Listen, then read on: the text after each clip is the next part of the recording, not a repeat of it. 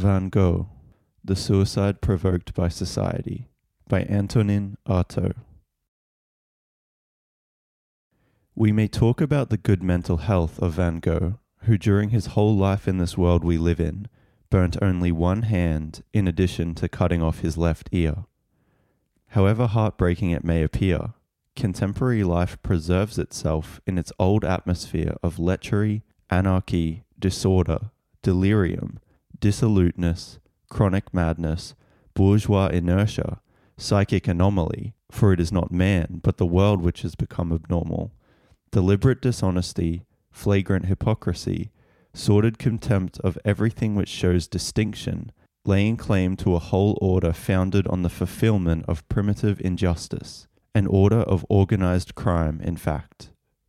Everything is going badly because at this moment the morbid conscience has an essential interest in not recovering from its own sickness. And so a vicious society has invented psychiatry to defend itself from the investigations of certain superior lucid minds whose intuitive powers were disturbing to it. No, Van Gogh was not mad, but his paintings were Greek torches, atomic bombs whose angle of vision, in distinction to all other paintings existing at the time, would have been capable of seriously upsetting the grub like conformity of the Second Empire bourgeoisie and of the police spies of Thiers, Gambetta, Felix Faure, as well as those of Napoleon III. For Van Gogh's painting does not attack a certain conformity of convention so much as the conformity of institutions. Institutions disintegrate on the social level, and medical science, by asserting Van Gogh's madness, shows itself to be an unserviceable, irresponsible corpse. Psychiatry, challenged by Van Gogh's lucidity at work, is no more than an outpost of guerrillas, themselves obsessed and persecuted, who have only a ridiculous terminology to alleviate the most appalling states of anguish and human suffocation, a fitting product of their disreputable brains. Van Gogh's body, free from all sin, was also free from that madness which is only induced by sin. And I do not believe in Catholic sin, but I do believe in erotic crime.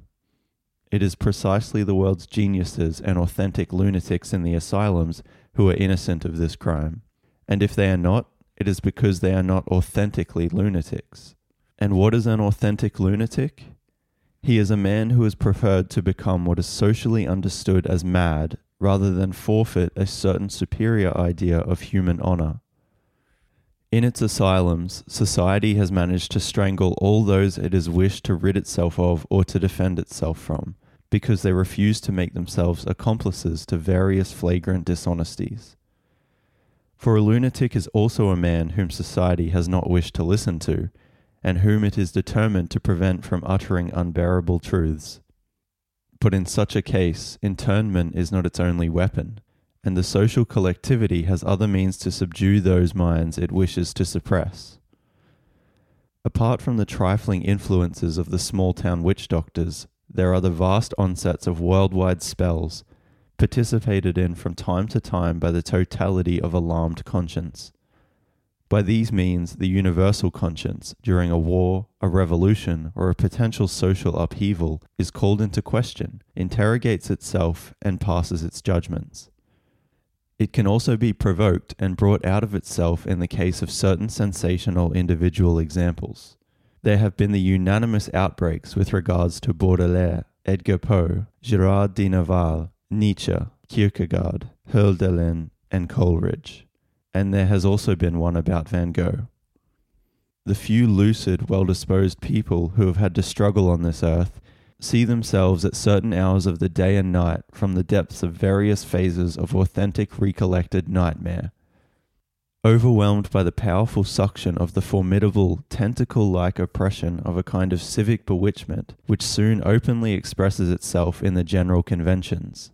In comparison with this universal filth, based on sex on one hand and on mass or some such other psychic ritual on the other, there is no madness in walking around at night in a hat fitted with 12 candles in order to paint a landscape on the spot. As for the burnt hand, that was pure and simple heroism. The cut off ear was straightforward logic. I repeat, A world which every day and night increasingly eats the uneatable in order to adapt its bad faith to its own ends is forced, as far as this bad faith is concerned, to keep it under lock and key. I believe Gauguin thought the artist should look for the symbol and the myth and expand everything in life into a myth, whereas Van Gogh thought that we must know how to infer the myth from the most everyday things in life. For reality is greatly superior to every story, mythology, deity, and super reality. It is enough to have the genius to know how to interpret reality, which is something no painter had done before Van Gogh. Van Gogh had reached that stage in illumination when thought flows back on itself in disorder. It is the tendency of superior personalities, always one step beyond reality, to explain everything through their own bad conscience to believe that nothing is ever due to chance, and that all the evil which occurs happens as a result of conscious, shrewd, and deliberate bad will. An opinion which psychiatrists never hold and which geniuses always believe. No one has ever written, painted, sculpted, modeled, constructed, or invented anything except in order to extricate himself from hell. I will tell you that Van Gogh is a painter because he has reassembled nature because he has, as it were, perspired it and made it sweat, because he has spurted onto his canvases in heaps, monumental with colours, the centuries old struggle of elements. The terrible rudimentary pressure of apostrophes, stripes, commas, and strokes, of which we must admit that, after him, natural appearances are made. And how many repressed elbow movements, ocular shocks recorded from life, observations made in front of the subject, luminous currents of the forces which work on reality were necessary to overthrow the barrier before finally being compressed, raised onto the canvas, and accepted. There are no ghosts in Van Gogh's painting, no visions, no hallucinations. It is the torrid truth of the sun at two o'clock in the afternoon, but the suffering of the prenatal is there.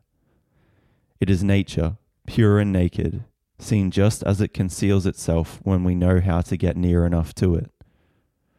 I remember his cornfield, ear upon ear, and that is all, with a few little thin sown poppy heads in the foreground, bitterly and nervously applied there, knowingly and passionately dotted and slashed. Van Gogh will surely have been the most genuine painter of all the painters, the only one who has not exceeded painting insofar as painting is both the strict means of his work and the strict limit of his means.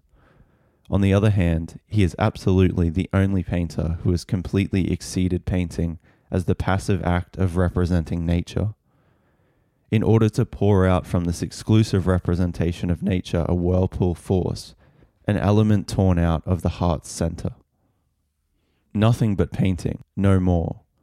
No philosophy, mysticism, ritual, psychology, or liturgy no business with literature nor with poetry. These bronzed golden sunflowers are painted. Better than any psychiatrist in the world, this is how the great Van Gogh has described his illness. I break through, I lose again, I examine, I grip hold of, I loosen.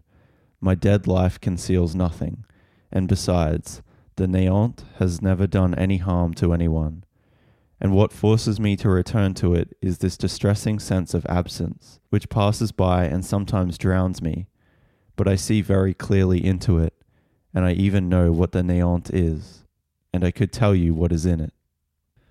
Van Gogh was right. One can live for the infinite, only take pleasure in the infinite.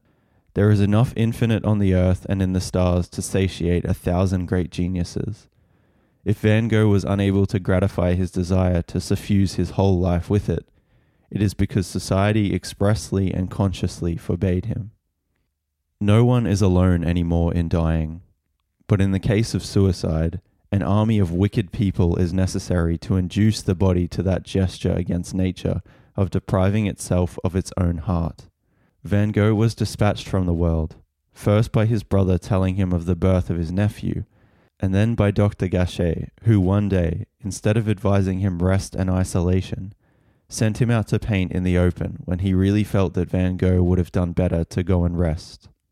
For you cannot so immediately oppose a lucidity and sensibility of such a quality as that of the martyred Van Gogh. There are some temperaments who, on certain days, would kill themselves for a simple contradiction. And for such a thing to happen, there is no need to be a marked enlisted madman. On the contrary, it is enough to be in good health and to have right on one side. In a similar case, I will no longer put up with hearing someone say to me, as has so often happened, Monsieur Artaud, you are raving, without committing a crime. Van Gogh heard this said to him, and this is why that knot of blood which killed him twisted itself around his throat.